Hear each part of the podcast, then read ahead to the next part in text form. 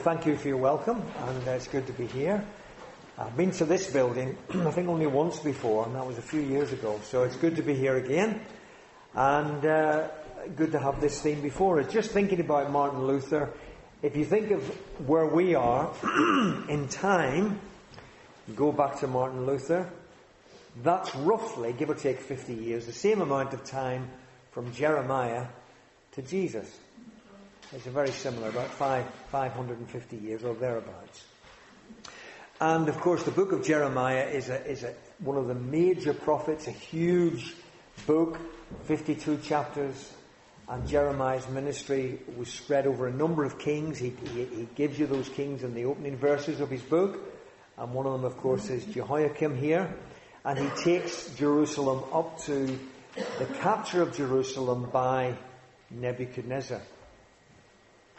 And the sadness of that whole fall of Jerusalem is expressed in the book of Lamentations, which is kind of like an appendix to Jeremiah. Now, here's a, a, a one of those amazing incidents. I, I did. I was very pleased that all the names were read so well. It's a bit of a frightening chapter to be given, with a whole list of names, um, and just which were just smoothly delivered, which was great. Uh, it's a great story. It's a great incident. It's a very sad incident in some ways, but it's, it's, it's quite a moving thing. And so I'd like us to think a little bit about the, this incident, and we'll refer to one or two other things in connection with Jeremiah as we go along. Now, here we are living in England. I, I know it's Yorkshire first and foremost, but it's England. And um, we have a queen do you know, I never get this right. Was she, was she, was her coronation in 1953? It was, wasn't it? It was the year before I was born. So I, I wasn't able to watch it on TV. Mind you, there wasn't much TV around in then. But you can watch it on YouTube if you want to watch the coronation. And uh, you can actually see it on there. And, and, and I'm going to quote to you something, which is, when you look back at it, now, given the history of England, what I'm going to read you is actually not at all surprising, given the history of England. And when the Queen was being at her coronation and becoming the Queen, there's a whole series of things that have to be said and done. And there's a little point where the Archbishop of Canterbury says this to the, to the incoming Queen. Will you, to the utmost of your power, Maintain the laws of God and the true profession of the gospel. Will you, to the utmost of your power, maintain in the United Kingdom the Protestant Reformed religion established by law? Will you maintain and preserve inviolably the settlement of the Church of England and the doctrine, worship, discipline, and government thereof as it by law established England? And will you preserve unto the bishops and clergy of England and to the churches there committed to their charge all such rights and privileges as by law do or shall appertain to them or any of them? They used to speak like that in those days. And the Queen says in response, All this I promise to do. Good job she didn't have to repeat it all. Then the queen, it says this, then the queen arising out of her chair, supported as before, the sword of state being carried before her, shall go to the altar and make her solemn oath in the sight of all the people to observe the, prom- the, the, to observe the promises, laying her right hand upon the Holy Gospel in the great Bible, which was before carried in the procession and is now brought from the altar by the Archbishop, the Bible to be brought and tender to her as she kneels upon the steps and be brought saying these words. The things which I have here before promised, I will perform and keep, so help me God. Then the queen shall kiss the book and sign the oath. And the queen, having thus taken her oath, shall return to her chair, and the Bible shall be delivered to the Dean of Westminster. Now, given the history, as I say, of England, that is not at all surprising that you would have a, a sovereign installed in that particular manner. But we would have to say it seems a very, very different England now. And we have no idea what it's going to be like when there's an, another coronation. And it's just interesting for all sorts of reasons, is that uh, little clip there. But the reason I, I, I cite it is just to remind us of the Bible and the sovereign.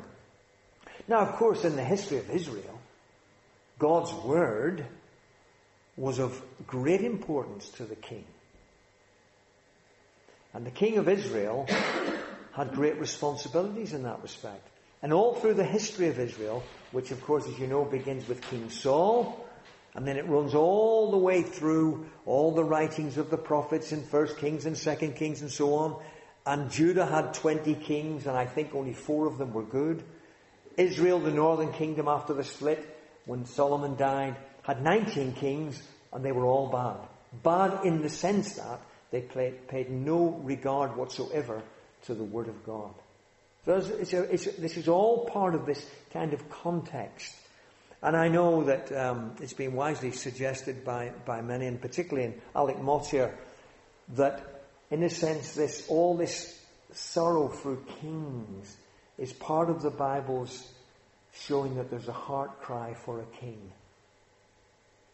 And of course, King Jesus comes eventually, the King of Kings. Now, the fourth year of the king of Jehoiakim, which was 605 BC, it was the first year of the new resurgent Babylon.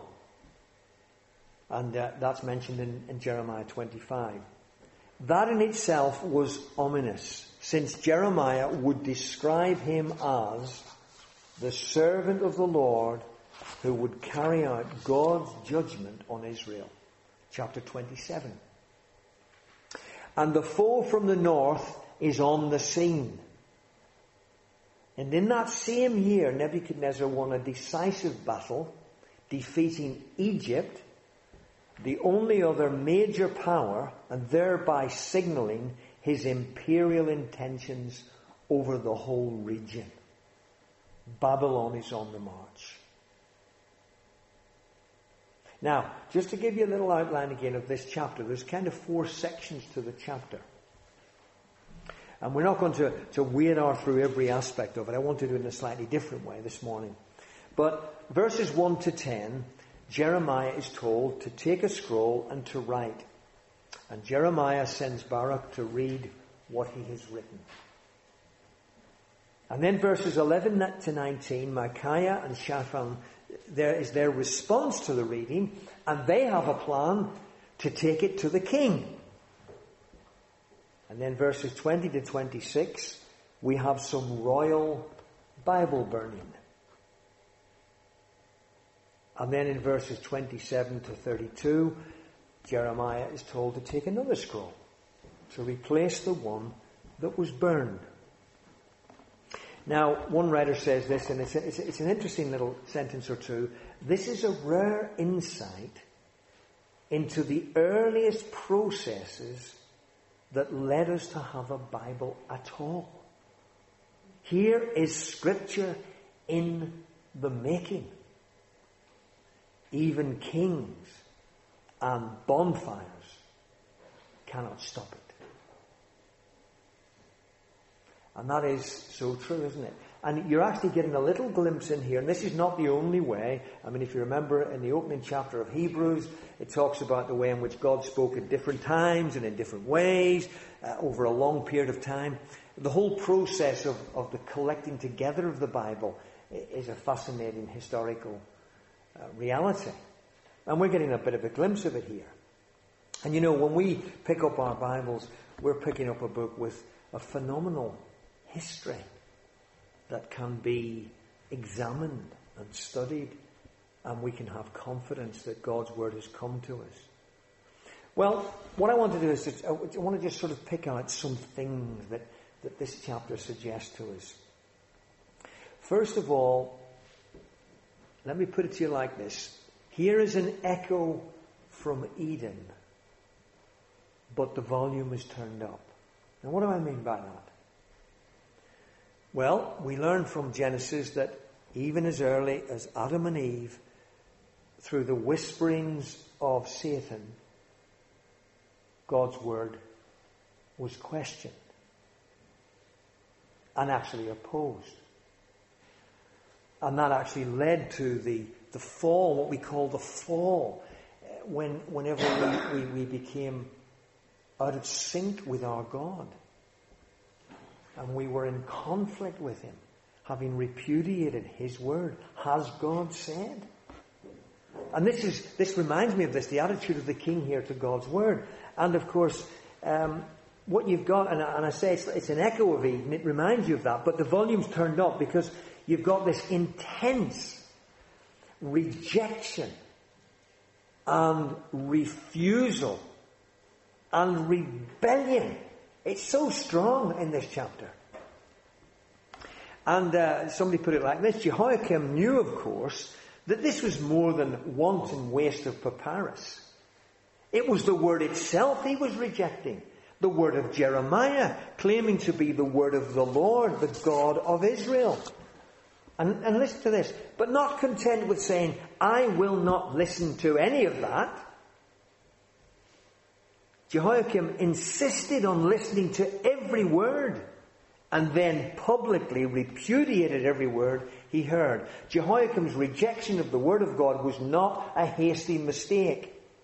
It was the most deliberate act of defiance of the spoken and the written word of God recorded in the Bible. An awesome attempt to eliminate the concrete, sovereign word and will of God. Well, that's, that's how to express it.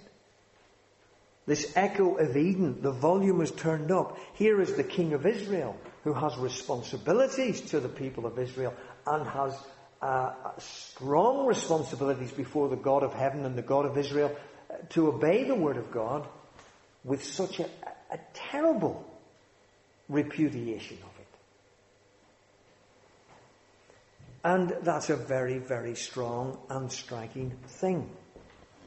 And, and I don't want to digress too much, but, you know, we, there is something about the human heart that does refuse the Word of God.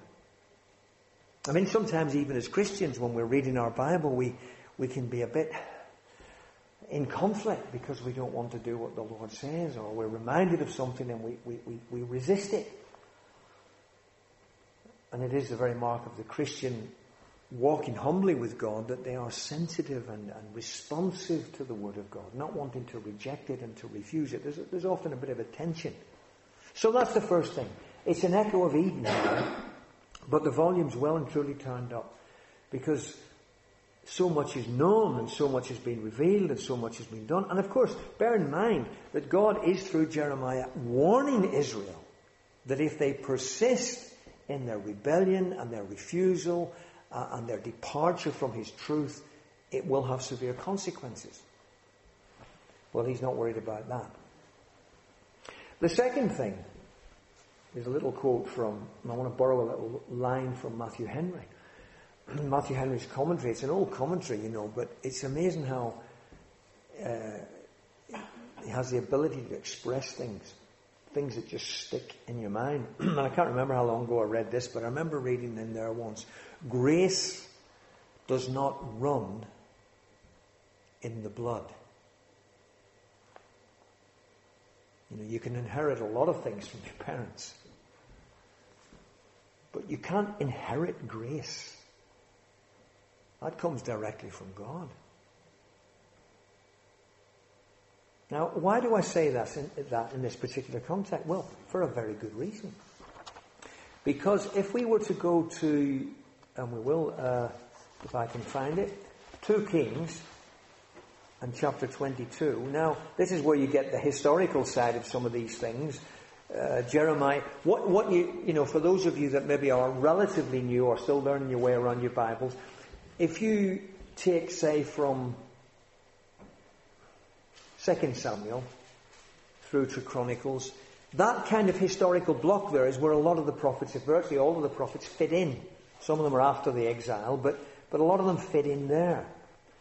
And the prophets tended to be kind of counselors and uh, consciences of the kings of Israel, reminding them of their responsibility. I mean, they, they spoke to all the people, but they particularly communicated to the kings the Word of God. Now, there's a, there's a point where the Word of God is kind of just been lost, and in 2 Kings 22, you get the, uh, the beginning of um, a, a reformation that begins under Josiah. Now, Josiah is Jehoiakim's father. Like father, like son? Not at all. Uh, Josiah came to the throne when he was eight years old. Obviously, he had supervisors to help him and look after him until he became a little bit older. But it's interesting, when they were repairing the temple, they found the book of the Lord. Now, this is probably the Pentateuch, the books of Moses. But it's interesting what his reaction to what they read in there, uh, and it's really, if we pick it up at verse 11, it says this, Uh, and you know, they, they read it and he realizes, we, we've not been living according to God's word. We, we, we've really gone seriously astray. And so, verse 11, when the king heard the words of the book of the law, he tore his clothes. And that was a sign of, of remorse and regret and repentance. And the king commanded Hilkiah the priest, and Ahikam the son of Shaphan, and Achbor the son of Micaiah, and Shaphan the secretary, and Asaiah the king's servant, familiar names there, go inquire of the Lord for me, and for the people, and for all Judah, concerning the words of this book that has been found. For great is the wrath of the Lord that is kindled against us, because our fathers have not obeyed the words of this book, to do according to all that is written concerning us. And this leads on to a, a reform and a restoration. Well, Jehoiakim cuts up Jeremiah's scroll and burns it. Grace doesn't run in the blood. And we each need to seek God for forgiveness and for salvation and for restoration of heart. So that's the second thing. Is an echo of Eden the, vol- the volume is turned up. Grace does not run in the blood. What a contrast between this father and son here in their, their response to hearing the word of God. Thirdly, Satan is not mentioned here in Jeremiah 36, but you can be sure he is around. It's interesting in that, that great hymn of Luther's, he, he talks about Satan. And all people have all kinds of strange ideas and concepts of Satan. But actually, in Scripture, one of the great things that he's seen, and this is sometimes in an intellectual sense, it's in a kind of a, a sense of the heart and, and, and, and the very composition of the being. He is opposed to the truth that God speaks. He is a liar and the father of lies, Jesus said. And there is this tremendous opposition and resistance and, uh, sort of an enemy feeling against the word of God. Whatever God says, he wants to, he, he wants to, he wants to burn it. And I was thinking about this just driving over again this morning. It's good, isn't it? It's a good job to be thinking about the sermon you're going to be speaking on. But I was thinking about it coming over and I was thinking about, you know, truth, even the whole idea of truth for a long time now. It's not, it's not a recent thing. It's been, you know, we're supposed to live in a, in a post-truth age. In other words, there's no objective truth. And you, you're familiar with all this thing. You hear about it all the time. But when God speaks, he speaks the truth. If he speaks about himself, we learn what God is and who he is and what he's like. If he speaks about us, he, he tells us about ourselves. And what we, what we see in society is the creation of God, this, this wonderful creation called humanity, departing further and further away from the truth of the one who made it. And so what you get is we make up our own story as we go along. And so we've got this incredible complexity now about even what a, or who a human being is. Satan, who spoke in the garden, still whispers. He, he's, he's behind the scene here. Satan opposes the work and the word of God. There's a spiritual reality there that we have to take account of. And um, whilst we haven't got to be obsessed with it and we haven't to be terrified of it, we have to reckon with it. There is an opposition to the truth of God. And it, it manifests itself in all kinds of different ways. And here, this angry king, uh, it's interesting what, what uh, the, the, writer said that I quoted earlier. That he didn't just sort of say, give me that scroll and turn it all up and throw it in the fire. He listened to everyone and then he just cut it off bit by bit and burned it. I'll listen to it first. Yeah, I'll burn that. I'll listen to that. I'll burn that. Till the whole scroll is burned. So, an echo of Eden, but the volume is turned up. Grace does not run in the blood. Satan is not mentioned here, but you can be sure he is around wherever the truth of God is undermined. Whether it's at a national level or a personal level. Fourthly, you can rebel against the truth, but you cannot stop it. You can burn a Bible if you like, but you can't burn the truth. It's a bit like, in, in another sense, it's a bit like the burning bush in, in Exodus where it's on fire, but it's not consumed. The scroll was burned up, but it, the truth was not consumed. It's not the scroll, the ink on the paper. It's what is written. The abiding truth.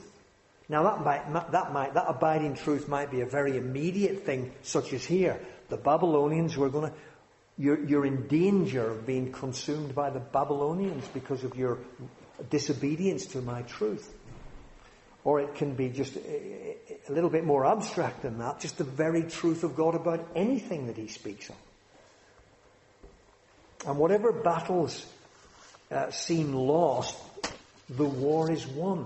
You know, if, if, you think of that as a little battle, Jehoiakim seems to win. He burns the he, he burns it all up. He's won his little he's won his little battle. But we know he's lost the war.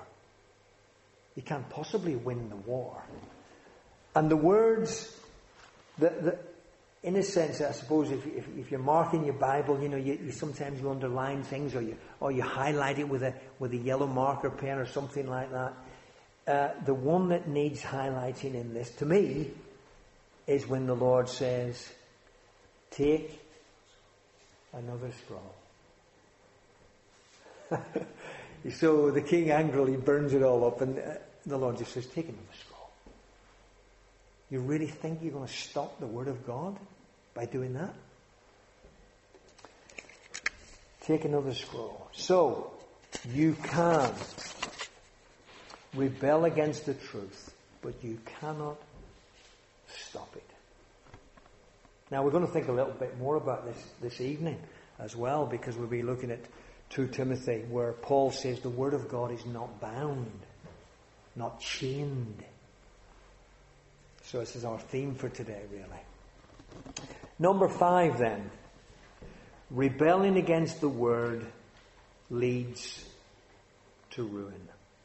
Now, there's a very ultimate sense in that. You know that when, when, when, Adam and Eve refused the word of God, it brought sin into the world, and it's brought it's sort of poisoned at the fountain, and it's just shot through the whole of human history. And it will not be removed until the new heavens and the new earth. And that's at the cost of the death and resurrection of Jesus that we've remembered in our communion service. Rebelling against the word leads to ruin. Whatever is gained is not really gained. Oh, and what did Jehoiakim gain? It was very momentary.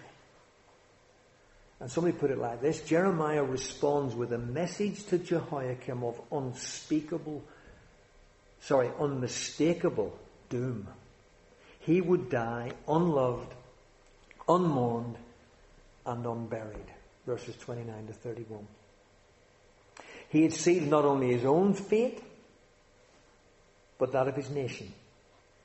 The finality of verse 31 cancels the possibility still lurking of the perhaps of verses 3 and 7. And what, what the writer means there is he's saying that when it gets to the end, at the beginning there's some hopefulness.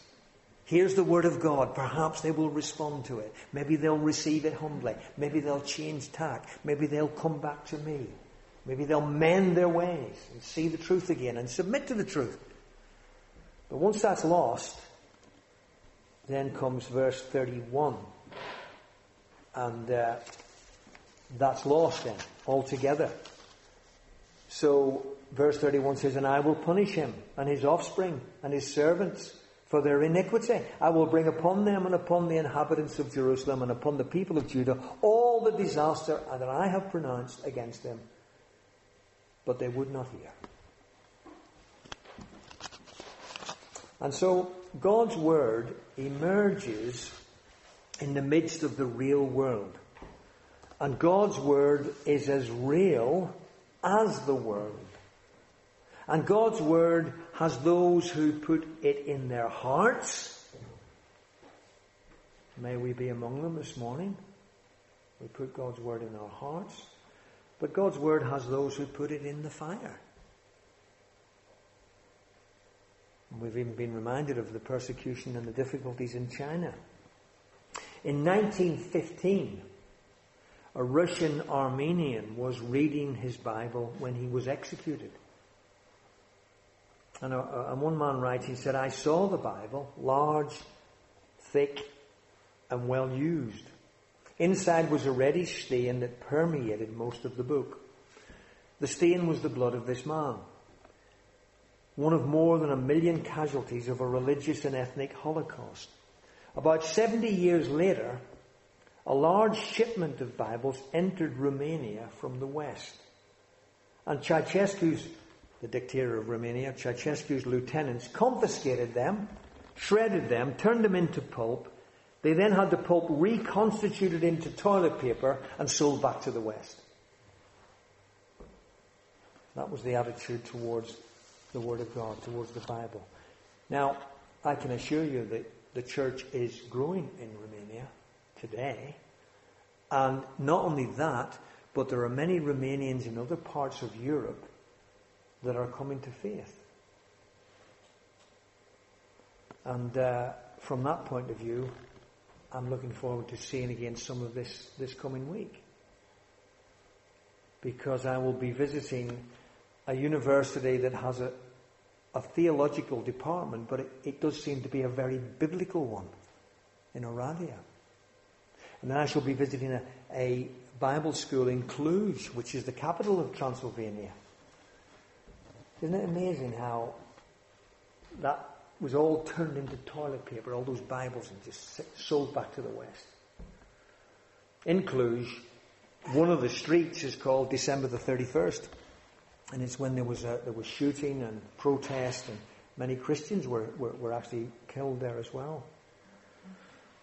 Well, it's been put like this, and I find this is, this is a tremendous statement. God is indomitable. God is not deterred in the least by the king's refusal. God is a scroll maker and will continue to make scrolls. Any particular scroll from the God of Israel can be dismissed, as was this first one. But it will promptly and boldly be reiterated. It is clear in this dramatic narrative that scroll making, i.e., Bible production, is a daring, dangerous human enterprise. Luther was locked away for a year and produced his translation into German. It is equally clear that this scroll is making a clear example of the way in which God counters human pretension and resistance. God will not leave the king scrollless, even if the king wants no scroll. And it's true, isn't it? And our nation is not Bibleless or far from it. I've got a huge book on, by my bed that I've, I've had for yonks. I've had it a long time and I've never, I've only dipped, and it's the, the history of the Bible in English. It's huge tome because there's a lot to be said. God hasn't left us scroll this, has He, as a nation? Well, just a few little points of just personal application. Although thinking about all these things, it, it, it, it strengthens your confidence in the Bible. It, it reminds you of the resistance of the human heart to the Bible. I mean, really, it's true, isn't it? If, you, if you're a church seeking to preach and teach the Bible, you're on mission impossible, humanly speaking. It's just great that God does the impossible, so we're all right. Bible study is needed and worth it. And God's Word is indeed, we've often heard it said, we've often said it, we've often thought about it, but God's Word is indeed a gift to us. Now, secular, secular Europe, which includes the UK, of course, and Europe is a very, it is a secular continent. We've got 700 plus million people in Europe. And many of the countries are very, very secular. Czech Republic, for example. France, for example. And actually, we can learn a lot from other Christians in these European countries as to how they cope and deal with this. We can learn from them. But you know, it can, it, it, can, it can oppose the Bible, it can rebel against the Bible, it can burn the Bible, but it can never destroy God's Word. It can never render God's promises invalid. You ever think about that? All the promises that God has made to his, those who trust in Him, and those who by faith receive Him, those promises can never be invalidated. And also, his purposes can never be overturned. So he, he says he will, well, let's take, it, let's take it to the ultimate sense. God says he will make a new heavens and a new earth. Who's going to stop him? Nobody. Nothing. No one. So that's encouraging to us. We, we need to study our Bibles, to treasure it, and, and, and to be confident in the face of opposition. But here's a, a little, just a little something for you, just at a purely personal level on our day by day, day by day journey in faith. You don't have to cut up and burn the Bible to reject it. So, as I go about my daily life, when I willfully and stubbornly choose the wrong way or my own way or I go against God's way in some particular way, I'm rejecting the Bible. I'm not cutting it up and burning it, but I am rejecting it. Trust that the Lord will give his hearts to receive it and to, to want to live according to it. The Lord notes those who tremble at his word, as it says. So treasure your Bible. Treasure it. I mean, I don't. At least 45 years I've been reading the Bible. I mean, but, but before that, even in my childhood, I can remember, I can remember going to a little Bible study as a nine-year-old at the Christian Endeavour in Belfast and we were studying the book of Romans. That's what it was like in Belfast in those days. It's changed a bit. Treasure your Bible. But I'll tell you this, I've been reading the Bible all, I mean, and I find that even now just reading it and thinking about it, it's, it's like as fresh as ever, isn't it? It's timeless. And then there's little bits that, you forgot. You think, oh, I, I forgot that. And then there's bits you read where you think, do you know, that is, that's hit me here for the first time. I haven't even appreciated that. Or if I have, it's a lot, I've long since forgotten it. Treasure your Bible. Trust in your Bible. Life batters us. There's no doubt about that. Life in a fallen planet, you get battered. All the time.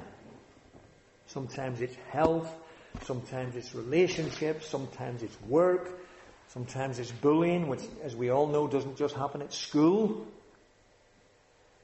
Trust in what God says. I have to tell myself that all the time. But also, and finally, train yourself in it. You know, don't ever think, ah, that's it, I, know the Bible. Train yourself in it. Set your stall out to, to go at it with real diligence. There's lots of good aids to help you. That's profitable. But there's also just the regular reading and thinking and meditating. Treasure your Bible, trust it, and train yourself in it. The exact opposite of Jehoiakim.